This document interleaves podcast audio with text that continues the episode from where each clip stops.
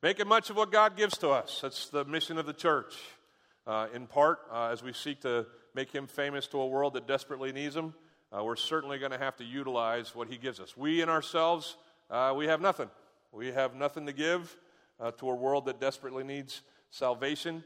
Uh, but through God and His empowerment of us, we have all kinds of stuff to get. So we, we started talking here in Romans chapter 12 last week, and I figured out it was going to take longer than one sermon.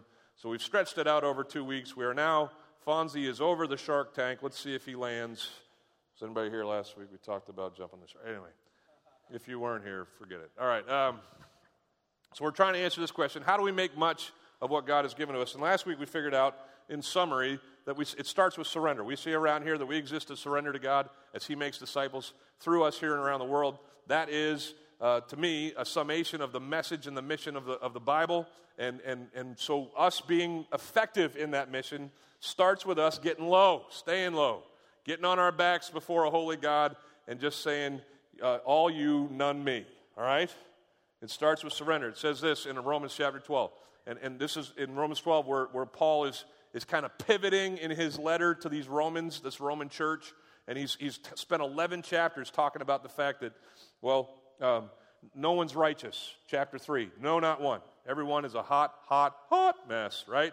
And, and so none of us have anything to offer God, uh, but He uh, has given us righteousness, and it's chapter 4 through faith. Righteousness is achieved or given by faith or through faith. And then he goes on, spends a lot of time talking about that, uh, talk about what God did so that faith and, and righteousness could be ours through Christ. In, in the whole of it, he's talking to a, a church that's divided. Uh, first couple chapters of Romans, you find out that the Jews thought they were, they were better than the Greeks because they were Jewish, right? And obviously, God loves the Jews more, the Jews thought.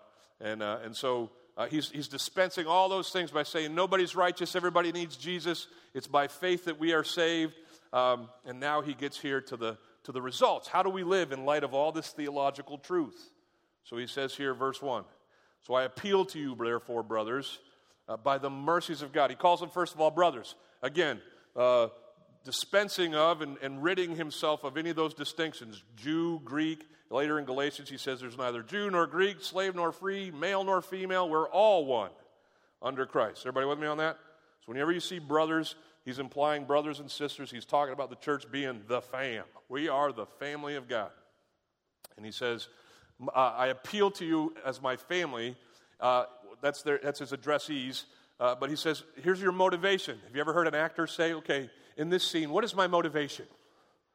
I want to become this character. What is my motivation? I've never heard that, but I hear they say it. Anyway, uh, uh, we do things in life that we're motivated to do, uh, whether under duress or because of the reward uh, or because of something that someone's done for us. There's motivations for all kinds of things. This is the motivation. It, our motivation is the mercies of God. He says, I appeal to you, therefore, brothers, by the mercies of God. Because of all that God has done for us, here's what you do present your bodies as a living sacrifice. We talked about how bodies there uh, means a, a, complete presentation. We're, we're given all of us. Everything that is us is in here. Okay, every, you can talk about your possessions, those are exterior to you, but everything that is you is truly interior to you. It's inside the flesh and bones that you walk around in. And so when he talks about your body, he's talking like, don't hold anything back. None of this. Now, here's me, but not this. No, here's me. Here's all of me. He says, present your bodies as a living sacrifice, holy and acceptable to God. Living sacrifices. I was thinking about this week. Remember when Jesus said this? He said, uh, No greater love uh, has a man than this, that he lays down his life for his brother. Anybody remember that? Jesus said that. And Jesus said that in deference to or in reference to uh, the fact that he was going to go to the cross. He's, he's saying, listen, I'm going to show you what love is. I'm going to lay down my life for you. I'm going to get on a cross and die so that you might live.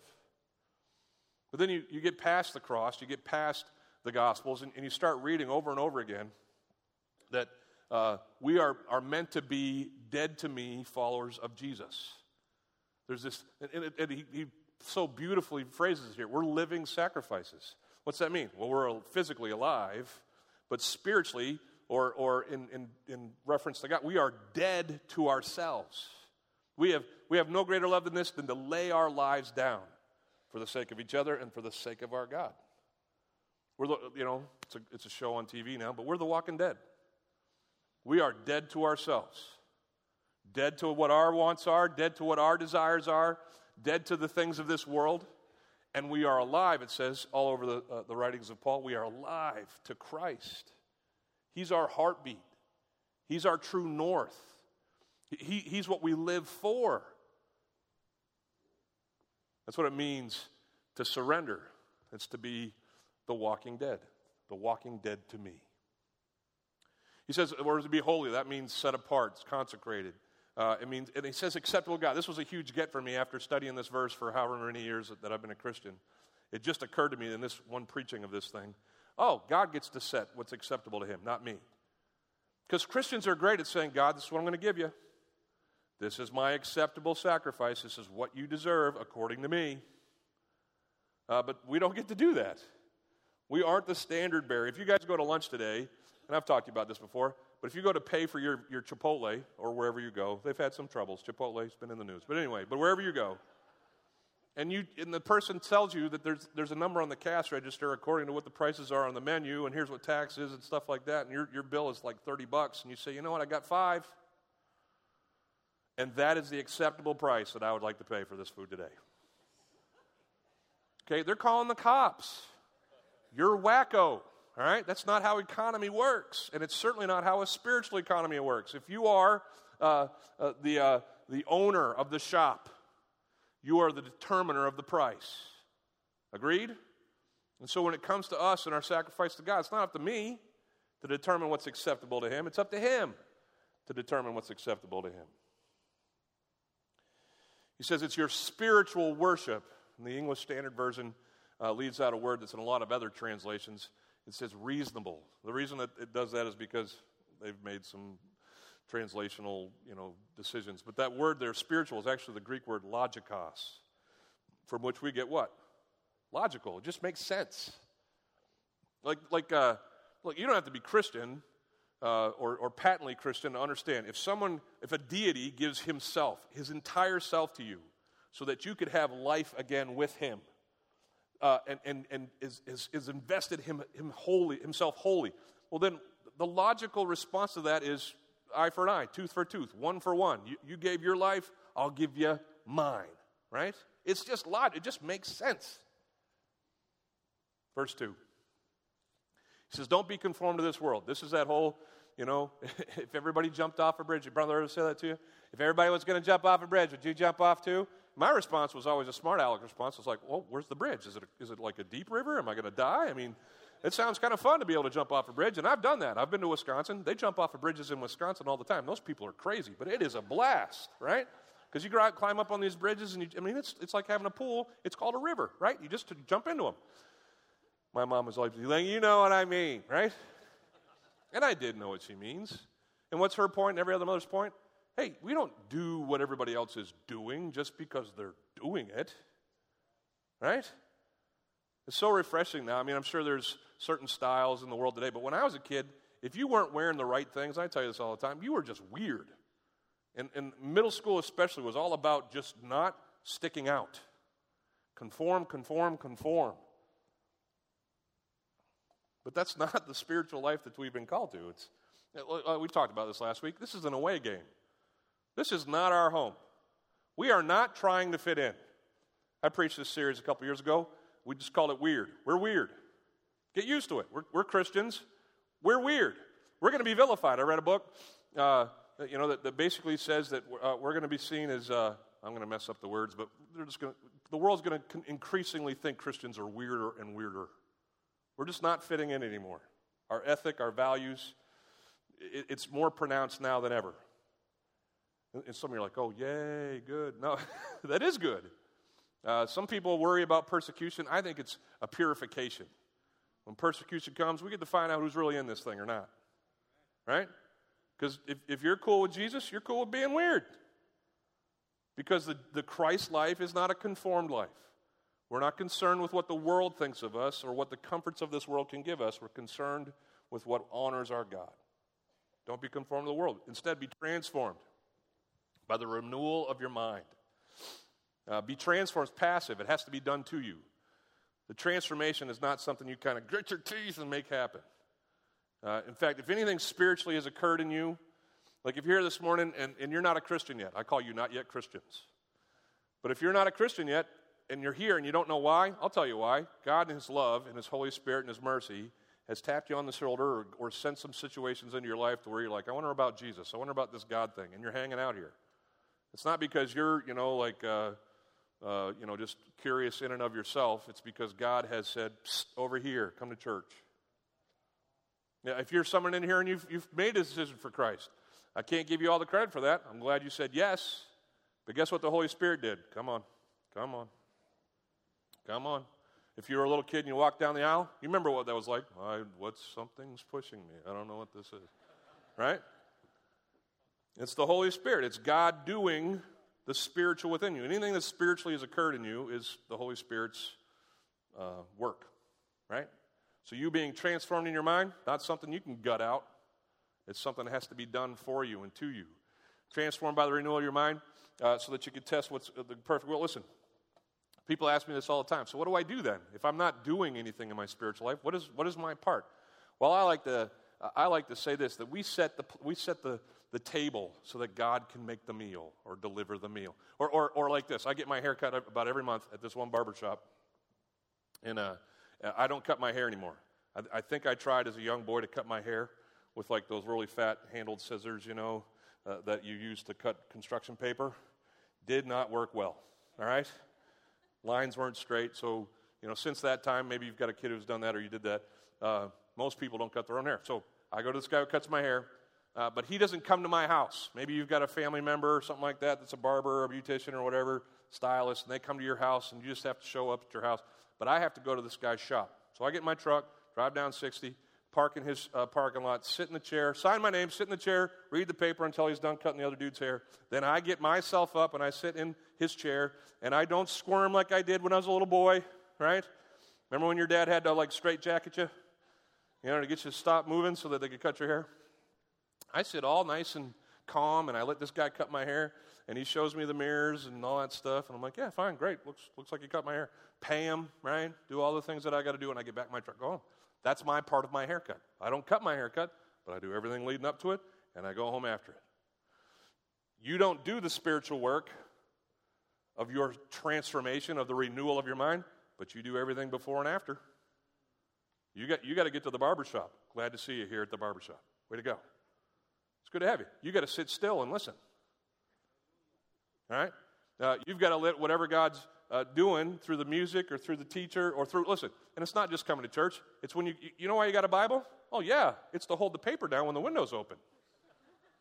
That's what the Bible's for, because those books are thick. I mean, have you ever seen those things?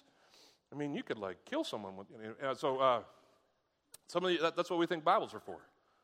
They're, they're to sit on our coffee table to, you know, announce to everybody who comes into our house, "Holy, holy, holy!" Right? That's what a Bible's for. No, it's not a showpiece, it's not a paperweight. Your Bible is, is this living word. It's in your house. You've got this living word of God. It's this, it's this um, not just a manual, it's not just a love letter, it's, it's all those things and so much more. It's your guide for life. You open that sucker up, you start feeding on what's in there, you let it get in and, and uh, into your heart and into your mind and start changing how you think. That, that's your part opening book, reading words. And then the Holy Spirit works through His Word and changes your thinking, right? You got Christian friends? Hope you do. Anybody got a Christian friend? Anybody got any friends? Anybody got a friend in here? Good, that's a great start. If you've got a Christian friend or someone that's like a mentor in your life, well, you fostering that relationship is a way that you are being transformed in the renewing of your mind. Because if you don't know as much about Jesus as someone else in your life does, then they can kind of pass that stuff on. We're going to talk about that. We're a team. We're meant to benefit from each other. But you've got to be in those positions. You've got to set yourself up. You know, I was sad when the Lightning lost this week, uh, and I lamented the fact that they, you know, missed a lot of opportunities. If you're in hockey, uh, goals are hard to come by. They put these seven-foot dudes in front of a net that's the size of a bread box. Uh, it's, it's, hard to, it's hard to find holes to put the puck in. All right? And, and one of the hardest things for me to watch in a hockey play or a hockey game is when guys work so hard. They just skate so hard and work, you know, work so hard that they get themselves in a position where the net is wide open. and one of their you know, teammates has made this great pass, and the dude just whiffs on the shot. Has anybody seen that or misses the net? It's like there's only going to be a few goals scored in this whole thing. We missed one! And I want to go into the TV and give noogies to whoever, you know. But listen, the fact that that guy even got in the right spot, tremendous amount of effort. And so the, the analogy breaks down. But if we're going to score in our relationship with Christ, if we're going to be renewed in our minds, we've got to get in position to be so. Are you with me? Well, that's, that was extra. That's not even what I wanted to preach this morning. It's good to have you here. It's going to be one of those messages, just so you know. Both times I preach this one, it's gotten a little loose. So everybody hang on. All right. Where am I? Oh, yeah.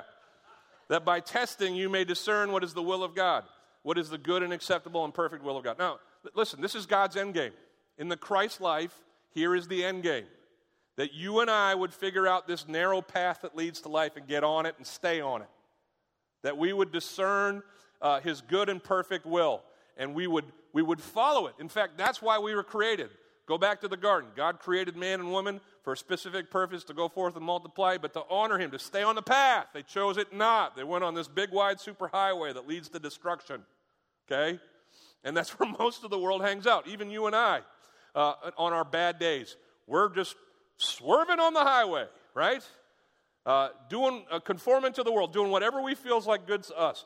But, but here's the hope of Christ in us, that we would say no to the highway and we'd find the narrow path, and that in surrendering ourselves, in allowing God to transform our minds, we would be able to discern in that transformed mind what His best route, His best life for us is, and stay on it. That's the Christ life. It's why He made humans, and it's why He sent Jesus to die for humans, so that we, by His grace, would walk in the path he has for us. So, verse uh, 2 says this Don't be, con- oh, that's what I just said. I told you, it's loose. Now, you know, the bottom line of this is that we're not in control. Can everybody agree? You don't have to be Christian to even agree with that. You, you guys know you're not in control? Like, I got up Friday morning, uh, I had a car accident, small one. Won't go into all the details. Guy cut in front of me. I smashed in his back uh, passenger uh, side door uh, he took some paint off my bumper. Again, trucks rule, uh, right? I'll never not drive a truck tank any ever again. But you know, we exchanged information, all that stuff. But I'll just I'll tell you right now, on my calendar at 6:30 in the morning on Friday, it was not get in car accident. That was not something I had slated. Uh, further affirming to me, I'm not in control of my life. I was just stopped over at the side of the road getting a paper from the TBT box, right? And, and 30 seconds later, uh, I'm exchanging inf- insurance information with a kid that, that hit my car.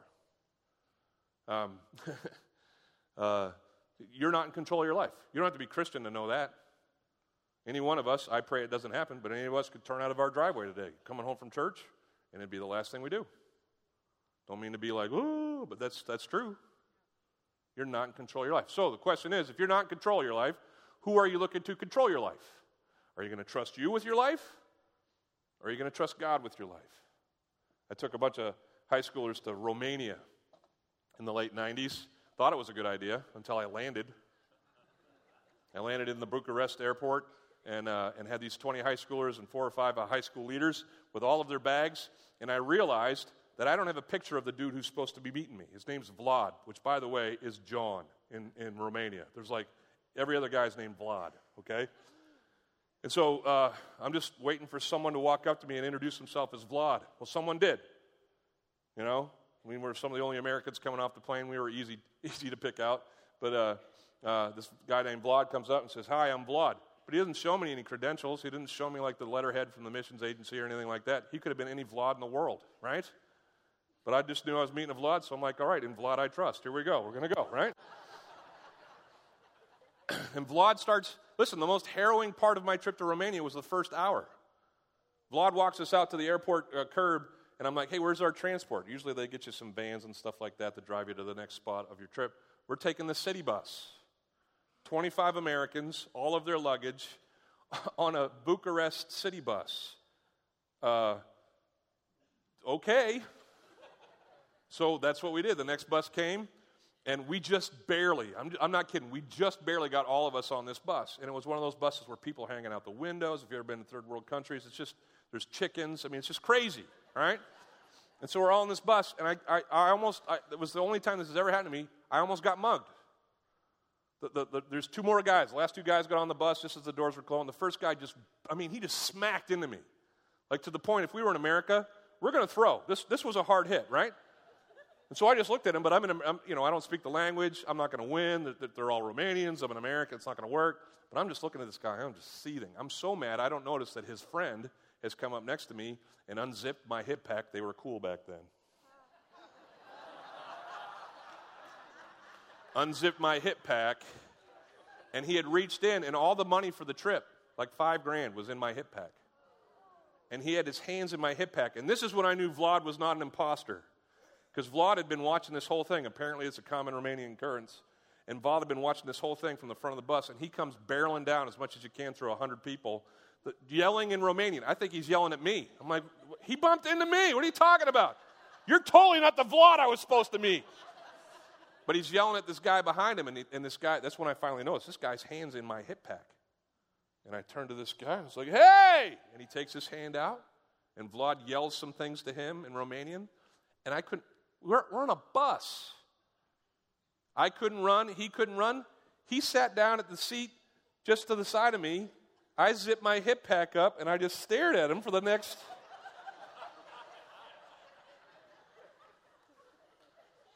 So then, uh, uh, real quick, uh, then we get out of the bus. Vlad's like, you know, maybe the bus is not a good idea. oh, thanks, Vlad. So we get out of the bus. Now we're going to take cabs. Yeah, 25 Americans and their luggage in cabs. Oh, by the way, the biggest car over there is a smart car. You know, one of those, it's like a golf cart. And so he just starts waving in golf carts one after another. And I put kids, hopefully, you know, there's four leaders we can fit like two or three kids with a leader in a so there's going to be like two and there were there was two taxis where i didn't have an adult in the taxi i took the oldest most experienced kids i prayed with them lord i have no idea where vlad's taking us but i'm about to put high school students in the cab with a person that i've never met in a place that i've never been. God get them somewhere. Amen right? We made it. We made it back. It's terrifying. So out of control. You're out of control. In whom do you trust? That day I trust in Vlad, but with my whole life I trust in God.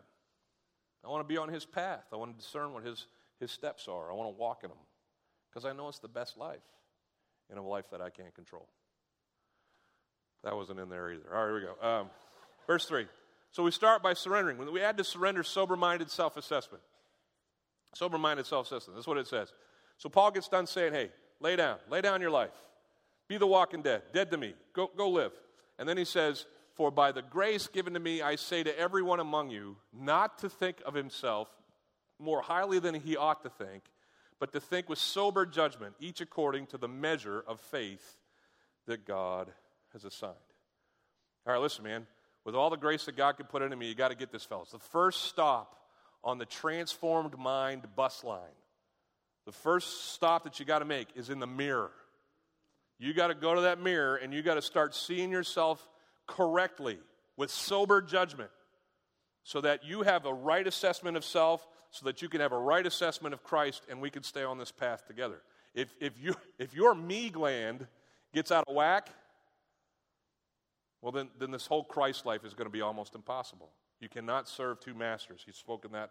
Uh, Jesus spoke of that in terms of money and God, but it's the same of any other entity and God. You can't have two masters. You can't be serving the dude or the woman in the mirror and be serving God at the same time. So Paul says, "Hey, man, don't think more highly than you ought to about yourself." That's the uh, the Greek word Uber phronein, and Uber is just—it's not a taxi cab. It's a uh, Uber is hyper or super. He's, he's basically saying, don't super think about yourself. Don't think you're super. Uh, keep yourself in perspective. Have sober judgment. He goes to the bars and he says, listen, man, don't get, don't get all stupid. Don't get all drunk about yourself or drunk with yourself. Be sober.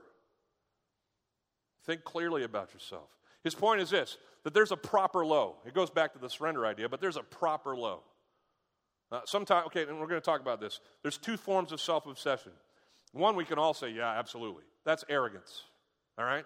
Pride and arrogance, obviously self obsession. If you look in the mirror and be like, yeah, what's up?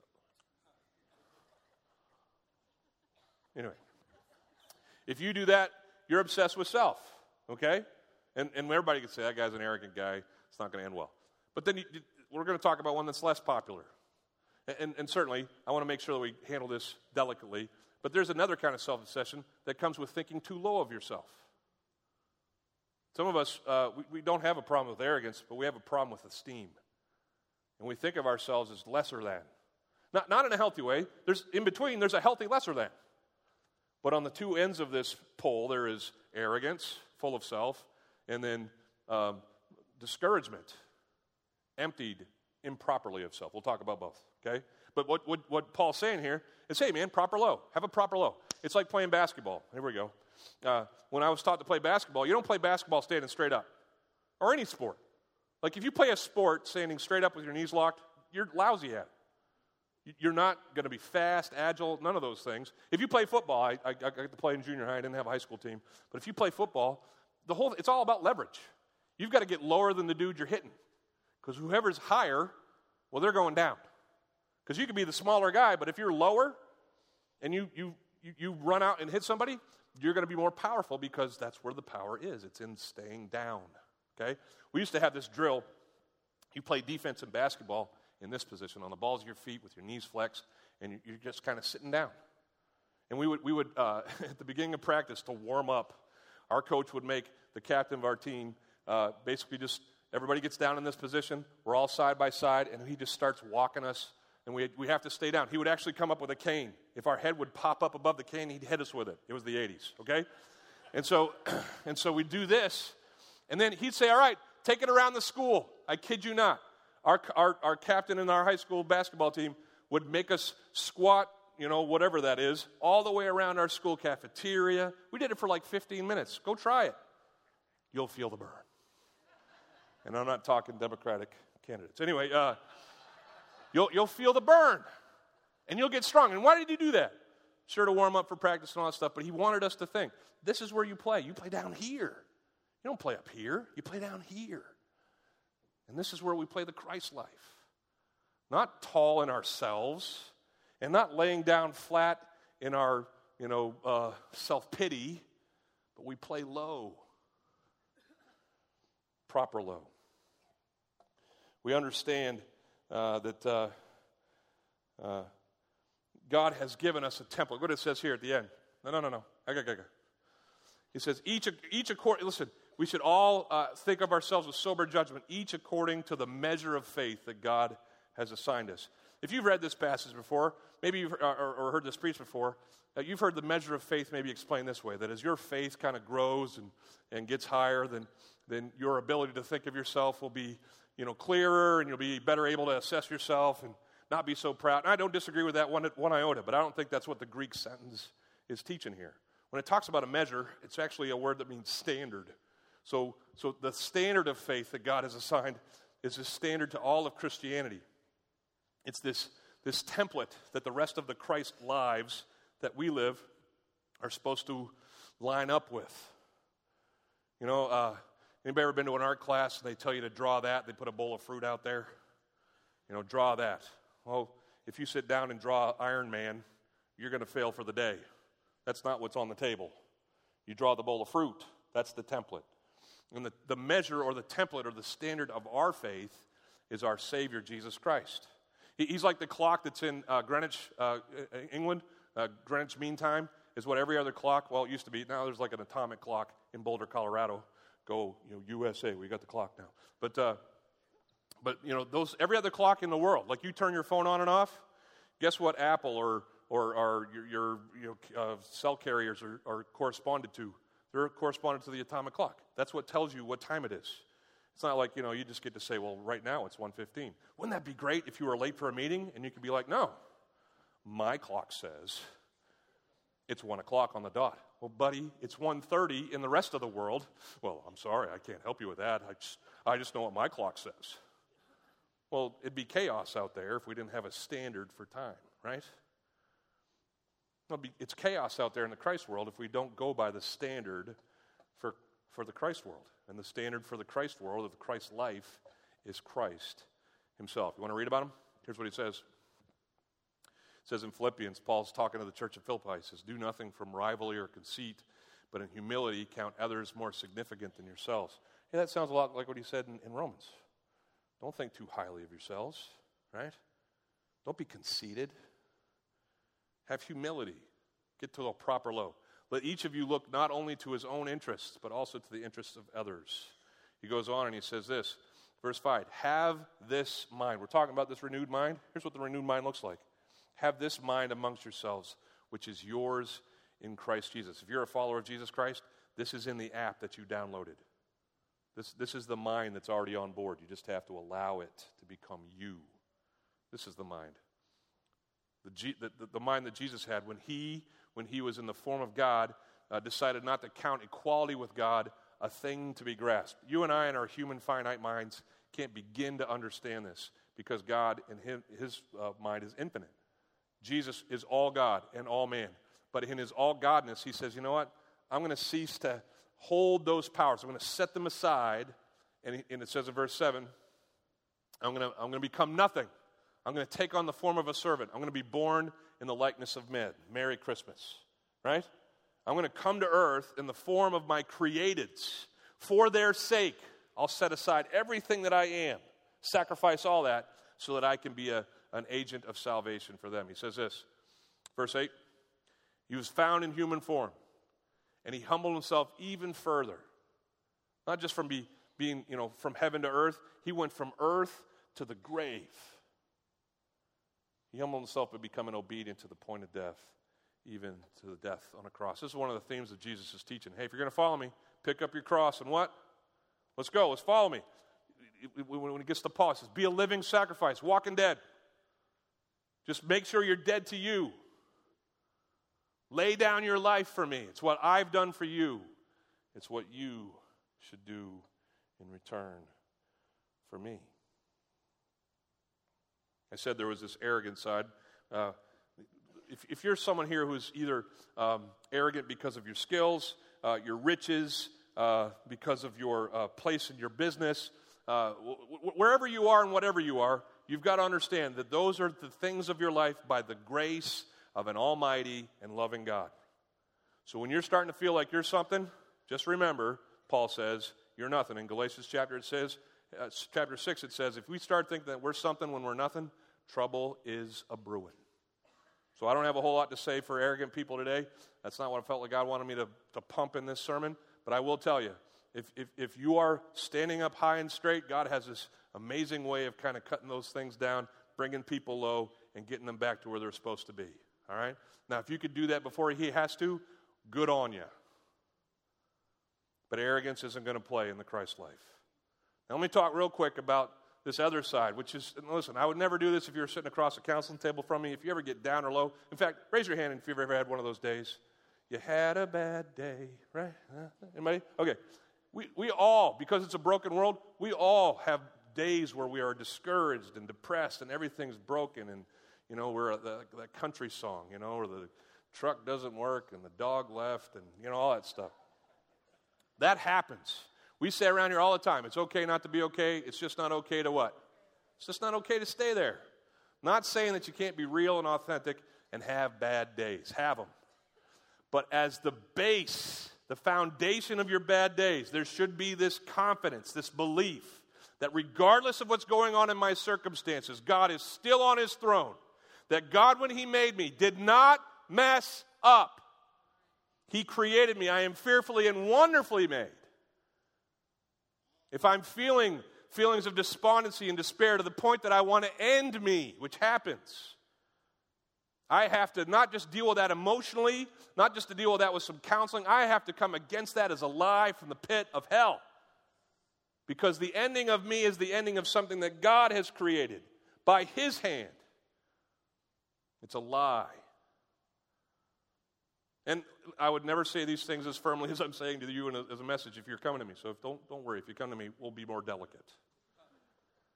But I want you to know that, under, that all the, the depression and the discouragement is spiritual. There's a spiritual component. I believe it's rooted in the spiritual, where you refuse to believe that God has given, you have been in, imputed with worth because God has made you.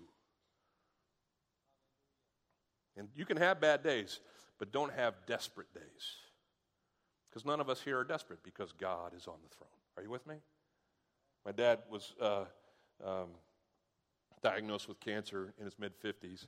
Uh, it took nine years uh, uh, of his, uh, for his life to, to finally, with that, have their complications come to an end and for him to go see Jesus. Uh, he had good days, and sometimes he had bad days. one of them was the first Christmas that he had cancer. he, had his, he had my mom wrap up a shirt and a tie that he had bought for himself, and he opened it as a last gift at Christmas. So all our families are there. We just found out he had cancer. We'd all been praying for him to be delivered from his illness.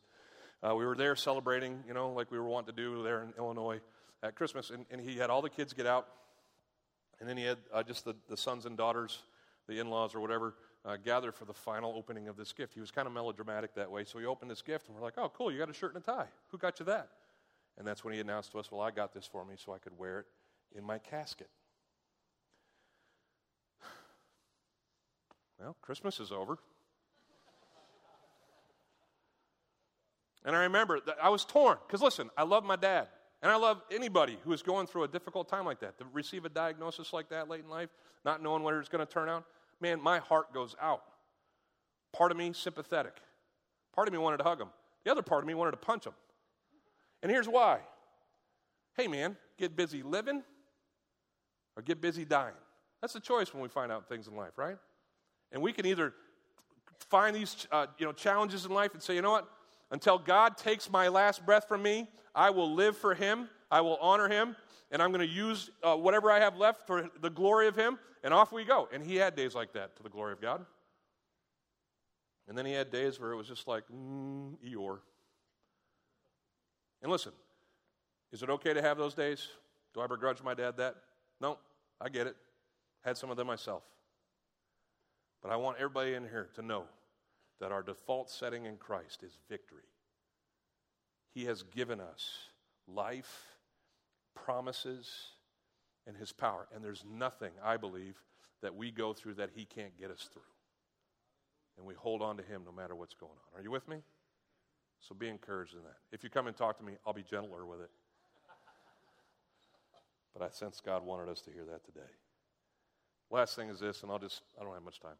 I'll just mention this. Uh, accept that Christianity is a team sport. Uh, it, well, I'll just read this one verse and I won't get to the rest of it. Here it says, For as, as in one body we have many members, and the members do not all have the same function. So, verse 5, uh, so we, though many, are one body in Christ, and individually members one of another. There's basically three ideas there. There's, there's one body, so there's unity. Okay? We, we are meant to function as a church together in unity. It's one of our values around here. Stay together. Okay, but we are diverse. Look around. Don't look them in the eye, though, but look around.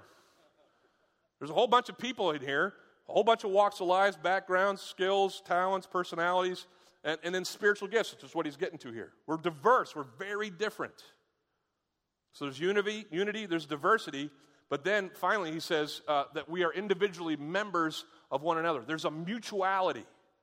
The Christian life is like the three legged race. Anybody ever been in a three legged race with someone?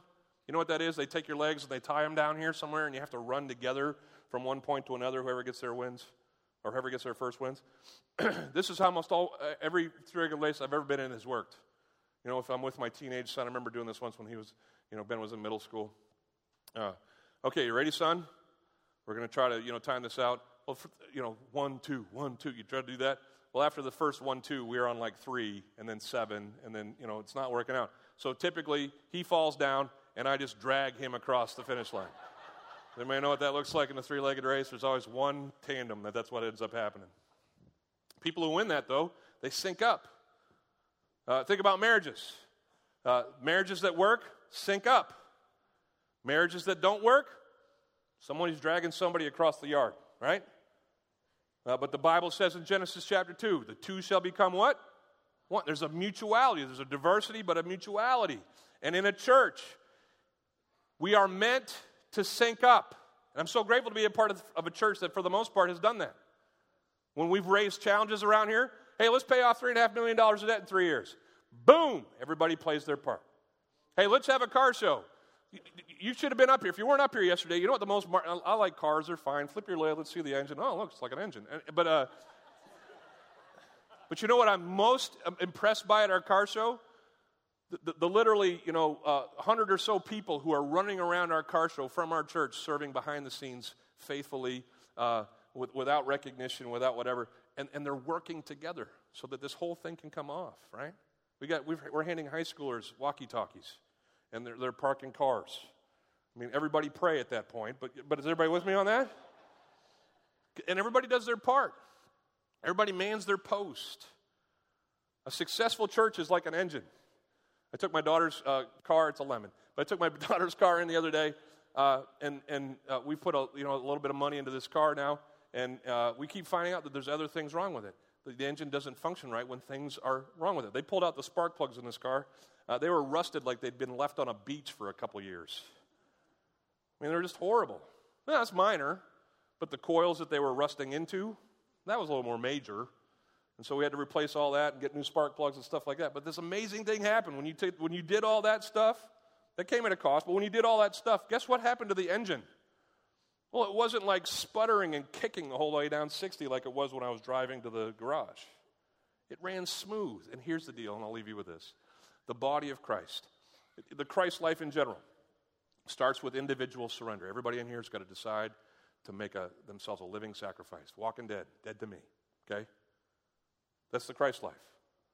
It's about Him, and He's first, preeminent, prominent. He's the point of my life. It, it goes from there to uh, understanding who I am, this, this sober minded self assessment. I'm going to be proper low. I'm not going to be too low. I'm not going to be certainly too high, but I'm going to stay low. Surrender means staying low. And then, but from there, listen, if we can do those two things, surrender and stay low, man, it opens up this vast opportunity, this incredible uh, uh, blessing of, of doing life together as the church, of, of doing ministry together as a church. Everybody playing their part, everybody contributing. It's like a finely tuned engine when a church gets to that point. It's full of surrendered people, people who are properly low, people who know their gifts and contribute them. Grateful to be a part of a church that, for the most part, that's happening. But I want to say one last thing and I'll let you go. There's far too many people in this church and every church out there who have yet to bring their piece to the engine. We used to play board games when I was a kid. Remember those? You got to be a certain age. Anybody remember board games? Some of you are like, is it on a screen? No, it's not on a screen. Pre screens, they had boxes that came with like paper and pieces and one of them is Monopoly. I won't be over patronizing here. But we used to play Monopoly. We'd set the whole thing up. That was like a task in itself, right? Set the whole thing up to play Monopoly, have all the you know, properties and everything assigned. I was always the hat. I don't know what you were. But we'd start to play Monopoly, and we'd reach in the box for the dice. And I don't know where the dice in our house went. But we would have 50 games, and there wouldn't be one set of dice in any of them. Here's why because we would lose the dice in the Monopoly game, and we'd take it out of the sorry game and we'd lose the dice in the sorry game. I mean, we even started using the pop-o-matic thing. You know what I'm talking about? But we even lost that whole thing one time. So you'd get this whole thing set up for Monopoly, and you couldn't play because you didn't have these two little cubes with some numbers on them. Wrecked the whole game. And I think a lot of times churches are playing without their dice. I think a lot of times there's just people who, and listen, it could be because you're taking a break, you know, you've been working somewhere else or serving somewhere else, and you're just kind of on a little vacation. I get it. Sabbath is good. Could be because you're just new to Christ. You didn't know you were supposed to be a part of something. Could be that you're just rebellious and you're just not going to be doing it. You should just be grateful, Mark, that I'm here. But whatever the case, listen, man. This thing's meant to run, you know, run. And we can either be a 2.4 liter or we can be like a 350 or I'm not an engine guy, but a bigger engine. We could be a jet engine. We could be a Boeing 747 engine or, or we could be a golf cart. And it just depends on how many people bring their stuff, bring their whole selves, bring all that God has gifted them with to the, to the, to the engine. And my prayer for us as a church is that we'll bring everything that God has brought us, and that we'll be a mighty, roaring engine, and that we'll move forward in the mission that God has given us. We'll see Brandon come to Christ. That's not crazy talk. Wouldn't that be great to see the entire city through our church and other churches like us who got everybody focused and functioning in the same direction uh, out there making a difference for Christ? Wouldn't it be great to have CNN and HSN? Well, that's the shopping network. But all the, all the, all the networks come into Brandon and be like, what's happened here? Well, I'll tell you what happened here. A bunch of churches stopped playing church and they decided for everybody who was a part of the church to be a real part of the church, and, and things just started popping. It was weird. But that's what God wants to do. I believe with all my heart. It starts with us. Surrender, proper low, and bring all that gave you so that He can use it to His glory through your church. Let's pray. Lord, thanks for your word. Use it in our lives. Change us. Help us to surrender. Help us to stay low. And then use us together as a church to make you famous in a world that desperately needs you. I pray it in Jesus' name. Everybody said, Amen. Have a great Memorial Day. I'll see you next week. God bless you as you go.